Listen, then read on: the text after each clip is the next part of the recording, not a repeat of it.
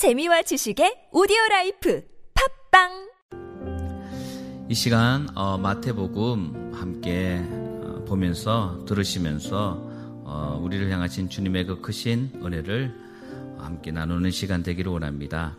어, 제가 어, 읽는 성경은 어, 메시지 성경입니다. 번역으로 유진 피터슨의 번역으로 된 성경인데 여러분 이 말씀을 한번 들으시고 또 귀한 은혜가 여러분들 가운데 있기 원합니다. 아브라함의 자손이며 다윗의 자손인 예수 그리스도의 족보다 아브라함은 이삭을 낳았고 이삭은 야곱을 낳았고 야곱은 유다와 그 형제들을 낳았고 유다는 베레스와 세라를 낳았고 그들의 어머니는 다말이었다. 베레스는 헤스론을 낳았고 헤스론은 람을 낳았고 람은 아비나답을 낳았고 아비나답은 나손을 낳았고 나손은 살몬을 낳았고 살몬은 보아스를 낳았고 그의 어머니는 라합이었다. 보아스는 오벳을 낳았고 루시 그의 어머니였다. 오벳은 이세를 낳았고 이세는 다윗을 낳았고 다윗은 왕이 되었다. 다윗은 솔로몬을 낳았고 우리아의 아내가 그의 어머니였다. 솔로몬은 르호보암을 낳았고 르호보암은 아비아를 낳았고 아비아는 아사를 낳았고 아사는 여호사밧을 낳았고 여호사밧은 요람을 낳았고 요람은 우시아를 낳았고 우시아는 요담을 낳았고 요담은 아하스를 낳았고 아하스는 히스기야를 낳았고 히스기야는 문하세를 낳았고 문하세는 아몬을 낳았고 아몬은 요시아를 낳았고 요시아는 여호야긴과 그 형제들을 낳았고 그 무렵에 백성이 바벨론에 포로로 잡혀갔다. 바벨론으로 잡혀간 뒤에 여호야기는 스알디엘을 낳았고 스알디엘은 수르바벨을 낳았고 수르바벨은 아비후스를 낳았고 아비후스는 엘리야김을 낳았고 엘리야김은 아소르를 낳았고 아소르는 사독을 낳았고 사독은 아킴을 낳았고 아킴은 엘리우스를 낳았고 엘리우스는 엘르아사를 낳았고 엘르아살은 마단을 낳았고 마단은 야곱을 낳았고 야곱은 마리아의 남편인 요셉을 낳았고 마리아는 그리스도라 하는 예수를 낳았다. 아브라함으로부터 다윗까지 14대, 다윗부터 바벨론으로 잡혀갈 때까지 14대, 바빌론으로 잡혀간 뒤로 그리스도까지 14대였다. 예수께서 태어나신 경위는 이렇다. 그분의 어머니 마리아는 요셉과 약혼한 사이였다. 그들이 결혼하기 전에 요셉은 마리아가 임신한 사실을 알게 되었다. 성령으로 된 일이었으나 요셉은 그 사실을 몰랐다. 요셉은 마음이 상했지만 점잖은 사람인지라 마리아에게 욕이 되지 않게 조용히 문제를 매듭지을 참이었다. 방도를 찾던 중에 요셉이 꿈을 꾸었다. 꿈속에서 하나님의 천사가 말했다. 다이세 자손 요셉아, 주저하지 말고 결혼하여라. 마리아의 임신은 성령으로 된 것이라. 하나님의 성령이 잉태하게 하신 것이다. 마리아가 아들을 낳을 것이니 그 이름을 예수, 하나님이 구원하신다라고 지어라. 그가 자기 백성을 그 죄에서 구원하실 것이다. 이로써 예언자가 잉태한 설교가 드디어 성취되었다.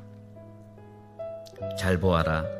처녀가 임신하여 아들을 낳을 것이며 그 이름을 임마누엘이라 할 것이다. 임마누엘은 히브리 말로 하나님이 우리와 함께 하신다는 뜻이다. 요셉은 잠에서 깼다.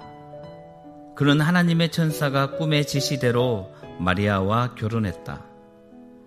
그러나 그는 마리아가 아기를 낳을 때까지는 잠자리를 같이 하지 않았다. 그는 아기의 이름을 예수라고 지었다.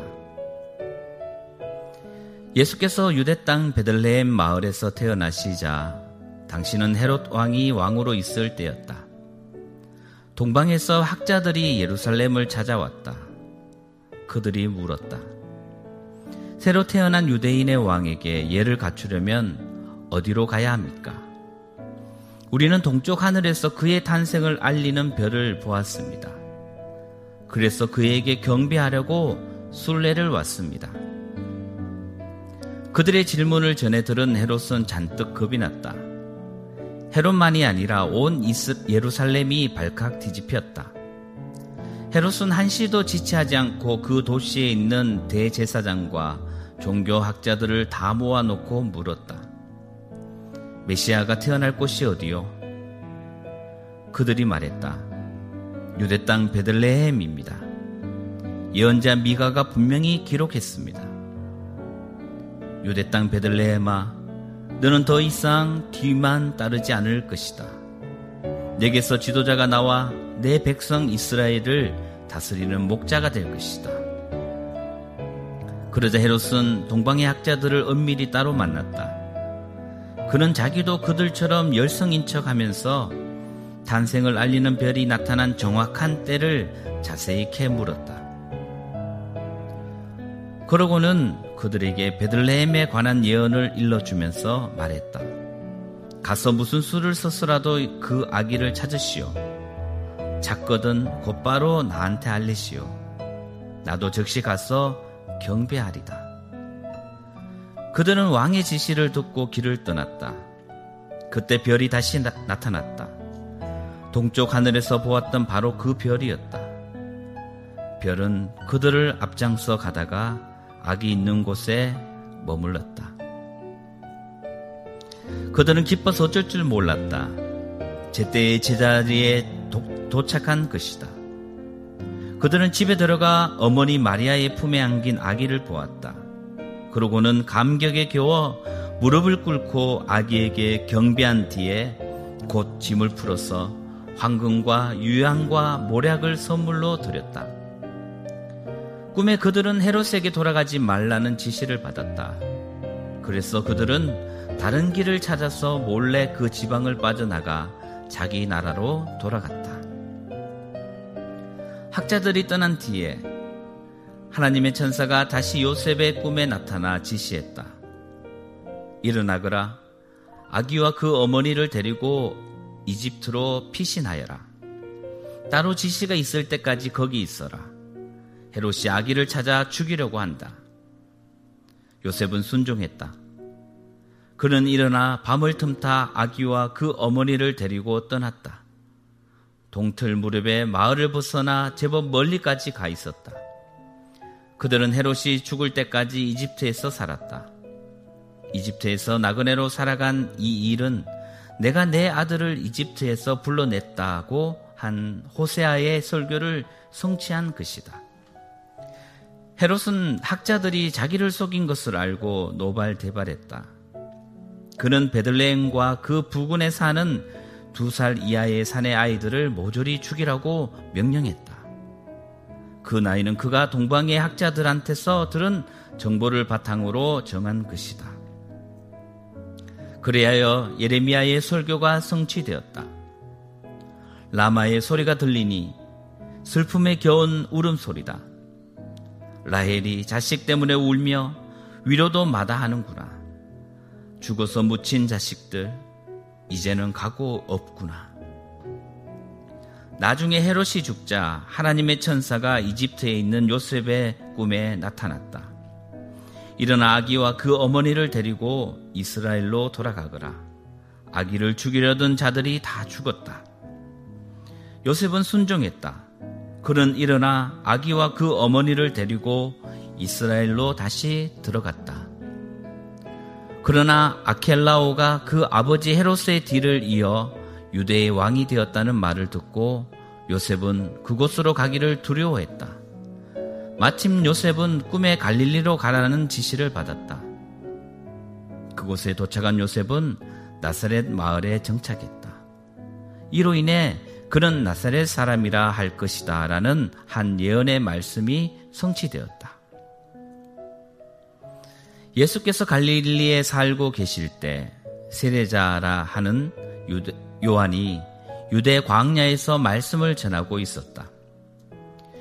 그의 메시지는 주변 광야만큼이나 간결하고 꾸밈이 없었다. 너희 삶을 고쳐라. 하나님 나라가 여기 있다. 요한과 그의 메시지는 이스라, 이사야의 예언으로 권위가 인정되었다.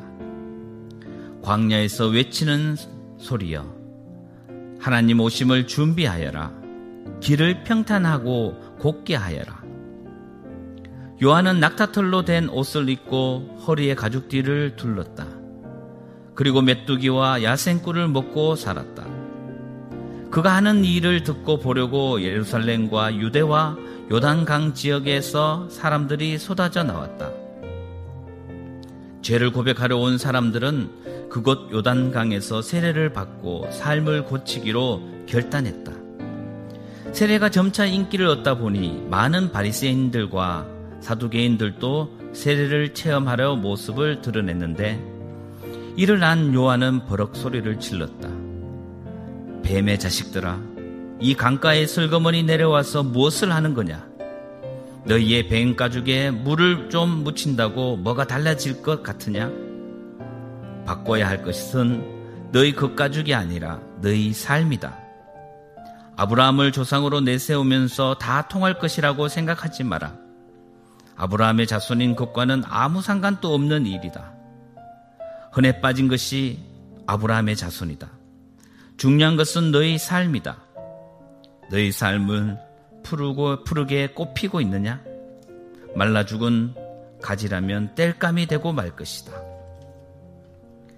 내가 이 강가에서 세례를 주는 것은 너희의 옛 삶을 바꾸어 천국의 삶을 준비시키려는 것이다. 하지만 진짜는 이제부터다. 이 드라마의 주인공은 너희 안에 천국의 삶을, 너희 안에 불을, 너희 안에 성령을 발화시켜 너희를 완전히 바꾸어 놓으실 것이다. 그분께 비하면 나는 잔심부름꾼에 지나지 않는다. 그분은 집을 깨끗이 하실 것이다. 너희 삶을 대대로, 대대적으로 정리하실 것이다. 그분은 참된 것은 모두 하나님 앞자리에 두시고 거짓된 것은 모두 끄집어내어 쓰레기와 함께 태워버릴 것이다. 그때 예수께서 갈릴리로부터 요단강에 오셔서 모습을 나타내셨다. 예수께서 요한에게 세례를 받으려고 하시자 요한이 말렸다. 세례를 받아야 할 사람은 당신이 아니라 접니다. 그러나 예수께서는 단호하셨다. 내 말대로 하여라. 오랜 세월 동안 이어져 온 하나님의 바로잡는 역사가 바로 지금 이 세례 속에서 하나로 모이, 모아지고 있다. 그래서 요한은 말씀대로 했다. 예수께서 세례를 받고 물에서 올라, 올라오시는 순간 하늘이 열리고 하나님의 영이 비둘기같이 내려와 그분 위에 머무는 것을 보셨다. 성령과 더불어 한 음성이 들려왔다. 이는 내가 사랑으로 선택하고 구별한 내 아들, 내 삶의 기쁨이다. 그 후에 예수께서 성령께 이끌려 광야로 가셔서 시험을 받으셨다. 그곳에는 마귀가 대기하고 있었다. 예수께서는 밤낮으로 40일 동안 금식하며 시험에 대비하셨다. 그러다 보니 허기가 극에 달했고 마귀는 첫 번째 시험의 그 점을 이용했다. 너는 하나님의 아들이니 이 돌들한테 말해서 빵덩이가 되게 해보아라. 예수께서 신명기를 인용해 답하셨다. 사람이 빵으로만 사는 것이 아니다. 하나님의 입에서 나오는 끊임없는 말씀이 있어야 한다. 두 번째 시험으로 마귀는 예수를 거룩한 도성으로 데려가 성전 꼭대기에 앉혀놓고 말했다. 너는 하나님의 아들이니 뛰어내려 보아라.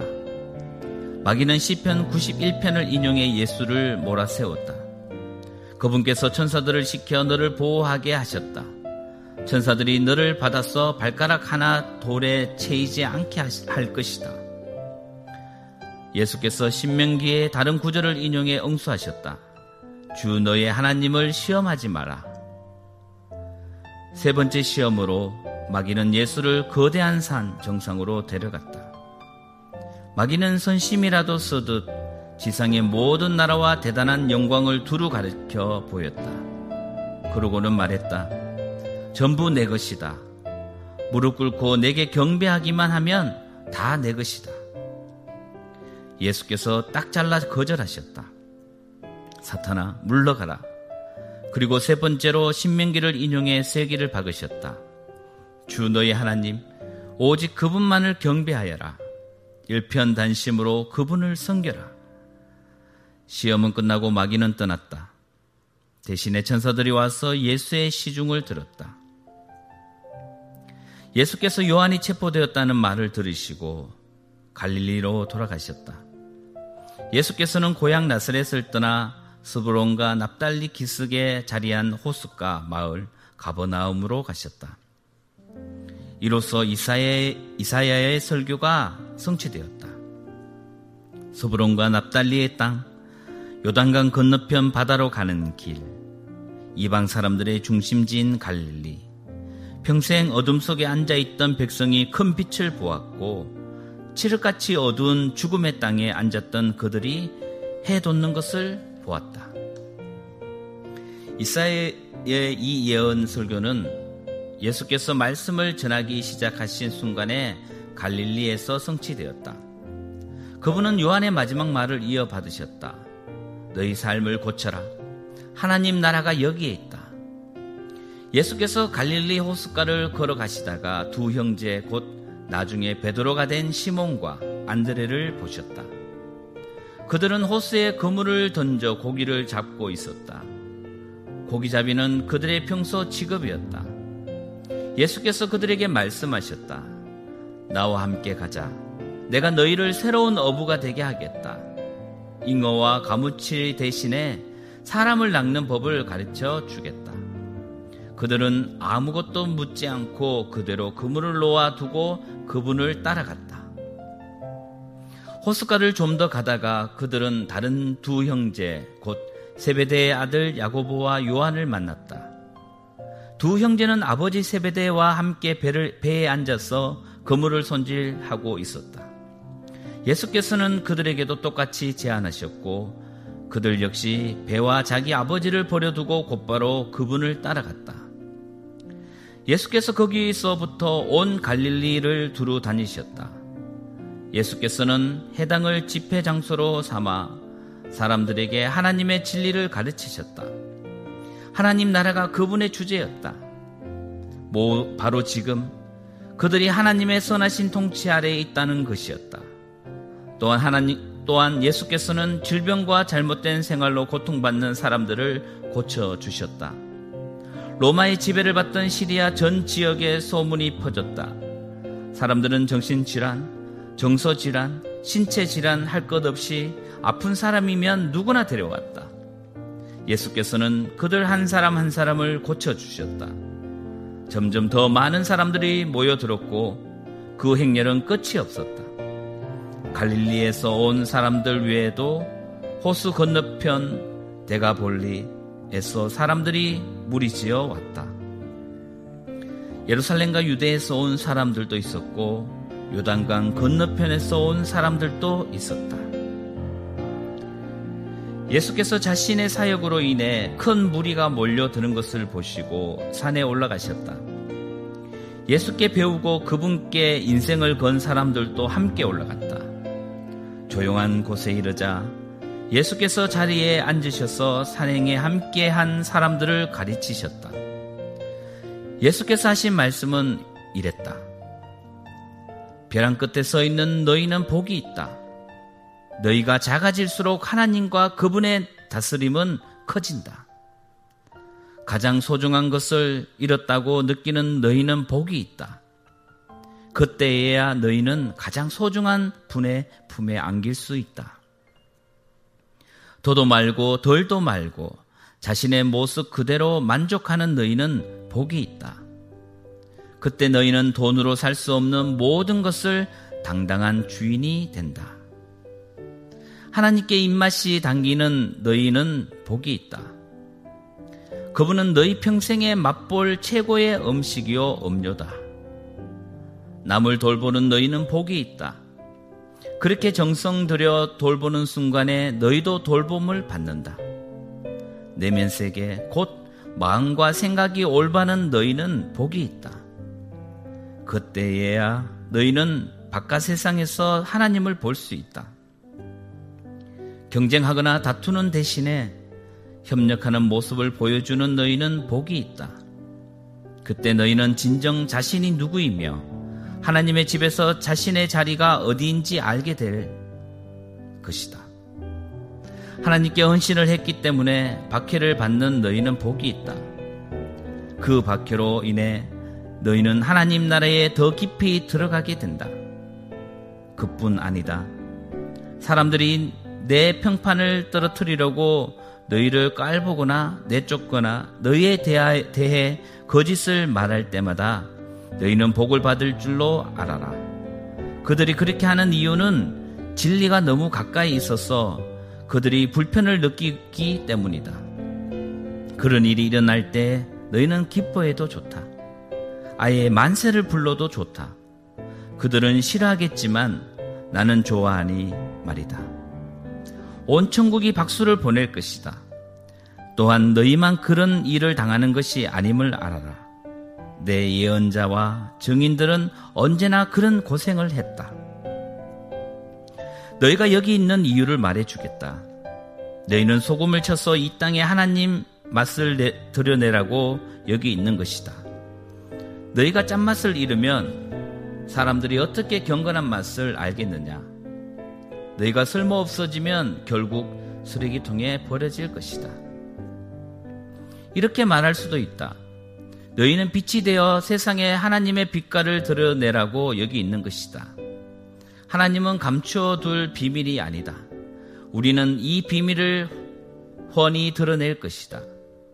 땅 위에 있는 도시만큼 훤히 드러낼 것이다.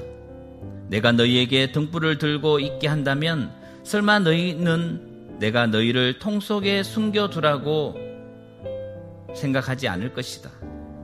나는 너희를 단 위에 둘 것이다. 내가 너희를 언덕 위에 등불 놓는 단 위에 두었으니 빛을 비추어라. 너희에게 오는 손님을 기쁘게 맞아들여라. 후하게 베풀며 살아라. 너희가 다른 사람들에게 마음을 열면 그들도 너희에게 자극을 받아 하나님께 하늘에 계신 자비로우신 아버지께 마음을 열게 될 것이다. 내가 하나님의 율법이든 예언자든 성경을 폐지하려 왔다고 생각하지 마라. 내가 온 것은 폐지하려는 것이 아니라 오히려 완성하려는 것이다. 나는 그 모든 것을 거대한 하나의 파노, 파노라마 속에 아우를 것이다. 하나님의 율법은 하늘의 별과 너희가 발을 딛고 있는 땅보다 더 현실적이며 연속적이다. 별들이 다 불타버리고 땅이 닳아 없어진 뒤에도 하나님의 율법은 살아서 역사할 것이다. 하나님의 율법, 율법에서 가장 작은 항목이라도 하찮게 여긴다면 너희 스스로를 하찮게 여기는 꼴밖에 되지 않는다. 그러나 그 율법을 진지하게 대하고 다른 사람들에게 그 길을 보여주면 너희는 천국에서 영광을 얻을 것이다. 옳게 사는 문제, 문제에서 너희가 바리새인들보다 훨씬 낫지 않으면 천국에 들어갈 생각은 아예 하지 말아야 한다. 너희는 옛 사람들에게 주어진 살인하지 말라는 계명을 잘 알고 있다. 내가 너희에게 말한다. 누구든지 형제나 자매에게 화만 내도 살인을 범한 것이다. 무심코 형제를 바보라고 부르면 너희는 법정으로 끌려갈 수 있다. 생각 없이 자매에게 멍청이라고 소리치면 지옥불이 너희 코앞에 있다. 가장 단순한 진실은 말이 사람을 죽인다는 것이다. 이런 문제에서 나는 너희가 이렇게 행동하기를 바란다. 내가 예배당에 들어가서 헌금을 드리려는데 갑자기 어떤 친구가 너에게 원한을 품고 있는 것이 생각나거든. 헌금을 내려놓고 즉시 나가 그 친구에게 가서 화해하여라. 반드시 그렇게 하고 난 뒤에 돌아와 하나님과의 일을 마무리하여라. 또는 내가 길거리에 있는데 옛 원수가 다가와 말을 건다고 하자. 한시도 지체하지 말고 내가 먼저 나가, 나서서 그 사람과 화해하여라. 그의 이력을 보건대 그 사람이 선수를 치게 두면 너는 결국 법정에 서게 될 것이고 어쩌면 감옥에 갈지도 모른다. 그렇게 되면 너는 엄청난 벌금을 물지 않고는 거기서 나오지 못할 것이다. 너희는 남의 배우자와 동침하지 말라는 계명도 아주 잘 알고 있다. 그러나 단순히 동침하지 않는다고 해서 너희의 덕을 지켰다고 생각하지 마라. 너희 마음은 너희 몸보다 훨씬 빨리 정욕으로 더럽혀질 수 있다. 아무도 모를 것 같은 견눈질도 너희를 더럽힌다. 이 일이 실제로 쉬울 것이라고 생각하지 마라. 내가 도덕적으로 순결한 삶을 살고 싶다면 너는 이렇게 해야 한다. 내 오른쪽 눈이 음흉하게 곁눈질하는 것을 알아차리는 순간에 너는 그 눈을 멀게 해야 한다. 한 눈으로 사는 것인지 아니면 도덕적 쓰레기 더미에 내던질 것인지 너는 정해야 한다. 또 남을 해치려는 내 오른손을 드는 순간에 너는 그 손을 잘라 버려야 한다. 내 존재 전체가 영원히 쓰레기 더미에 버려지느니 차라리 피 묻은 몸뚱이로 사는 것이 낫다. 성경에 누구든지 아내와 이혼하는 자는 아내에게 이혼 서류와 법적 권리를 주고 합법적으로 하라고 한 말을 기억하느냐. 너희 중에는 이 규정을 자신의 이기심과 변덕스러운 마음을 포장하는 구실로 이용하거나 합법적이라는 이유만으로 옳은 척 하는 사람이 너무 많다. 제발, 가식은 그만두어라. 아내와 이혼하면 너희는 아내를 가늠하게 만든 책임이 있다. 아내가 문란한 성생활로 이미 그렇게 되지 않는 이상은 말이다. 또 그렇게 이혼한 여인과 결혼하면 너희도 자동으로 가늠하는 자가 된다. 법을 구실 삼아 도덕적 타락을 미워할 수 없다. 그리고 마음에 없는 말은 아예 하지 말라. 이 공고는 우리 전통에 깊숙이 박혀 있다. 기도해 주겠다고 말하고는 기도하지 않거나 마음에도 없으면서 하나님이 함께 하시기를 빈다고 하며 경건한 말로 연막을 치면 상황이 더 악화될 뿐이다. 종교적 장식을 멋지게 단다고 해서 너희 말이 진실해지는 것은 아니다. 너희 말은 거룩하게 할수록 그 말의 진실성은 떨어진다. 그러면 그렇다 아니면 아니다라고 말하여라. 자기 뜻을 관철하려고 말을 조작하다가는 잘못된 길로 빠진다. 다시 생각해 봐야 할 옛말이 또 있다. 눈에는 눈, 이에는 이라는 말이다. 그렇게 해서 문제가 해결되겠느냐? 내가 하고 싶은 말은 이것이다. 절대로 대받아치지 마라. 누가 너를 치거든 그 자리에 서서 맞아라. 누가 너를 법정으로 끌고 가서 내 셔츠를 달라고 소송하거든 내 가장 좋은 외투까지 잘 포장해 선물로 주어라. 그리고 누가 너를 억울하게 이용하거든 종의 삶을 연습하는 기회로 삼아라. 똑같이 갚아주는 것은 이제 그만하여라. 너그럽게 살아라. 너희는 옛 율법에 기록된 친구를 사랑하라는 말과 기록에는 없지만 원수를 미워하라는 말을 잘 알고 있다. 나는 거기에 이의를 제기한다. 나는 너희에게 원수를 사랑하라고 말하겠다. 원수가 어떻게 하든지 너희는 최선의 모습을 보여라. 누가 너희를 힘들게 하거든 그 사람을 위해 기도하여라.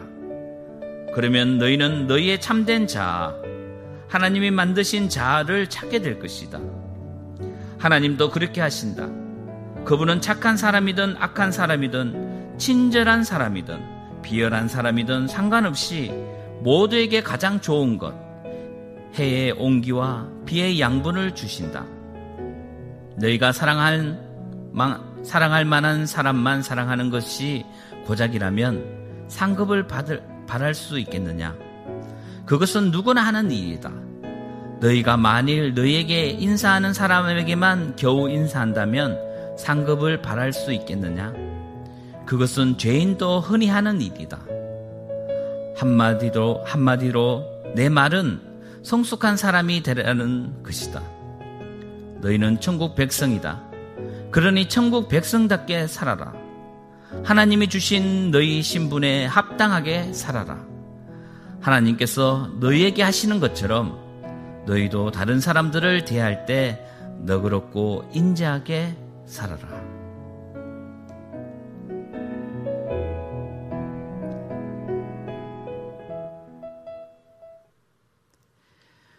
네, 마태복음 1장에서 어, 5장까지 어, 메시지 성경을 어, 봉독했습니다. 우리가 개혁개정 버전을 번역본을 읽는 것보다 어떻게 보면 좀 더 우리 마음 가운데 또 지금의 어떤 언어 로 표현되는 이 말씀을 듣고 우리 마음에 큰 깨달음과 또 은혜가 있었을 거라 믿습니다. 어, 이번 한 주도 여러분들 가운데 주님의 평강이 있기를 원하고 또 하나님의 말씀대로 서로를 위해서 하나님의 자녀로 하나님의 백성으로 천국 백성으로 어, 살아가는 여러분들 되시기를 간절히 소원합니다. 주기도문으로 오늘 수요 예배를 마치도록 하겠습니다. 하늘에 계신 우리 아버지여 이름이 거룩히 여김을 받으시오며 나라가 임하시오며 뜻이 하늘에서 이루어진 것 같이 땅에서도 이루어지리다. 오늘 우리에게 일용한 양식을 주옵시고 우리가 우리에게 제전자를 사하여 준 것 같이 우리 죄를 사하여 주옵시고 우리를 시험에 들게 하지 마옵시고 다만 하게서 구하옵소서. 나라와 권세와 영광이 아버지께 영원히 쌓옵나이다. 아멘. 네, 감사합니다. 음, 앞으로 어, 수요 예배는 어, 온전히 하나님의 말씀을 우리가 봉독하고 또 이 말씀을 들으면서 하나님의 크신 은혜가 우리 가운데 임하는 어, 그런 예배가 되기를 소원합니다. 성령께서 역사하시는 그런 예배, 어, 주님께 영광 돌리는 예배가 되기를 원합니다. 여러분 한 주간 평안하시고 이 어려운 시기에 늘 믿음으로 승리하시는 여러분들 되시기를 간절히 축복합니다.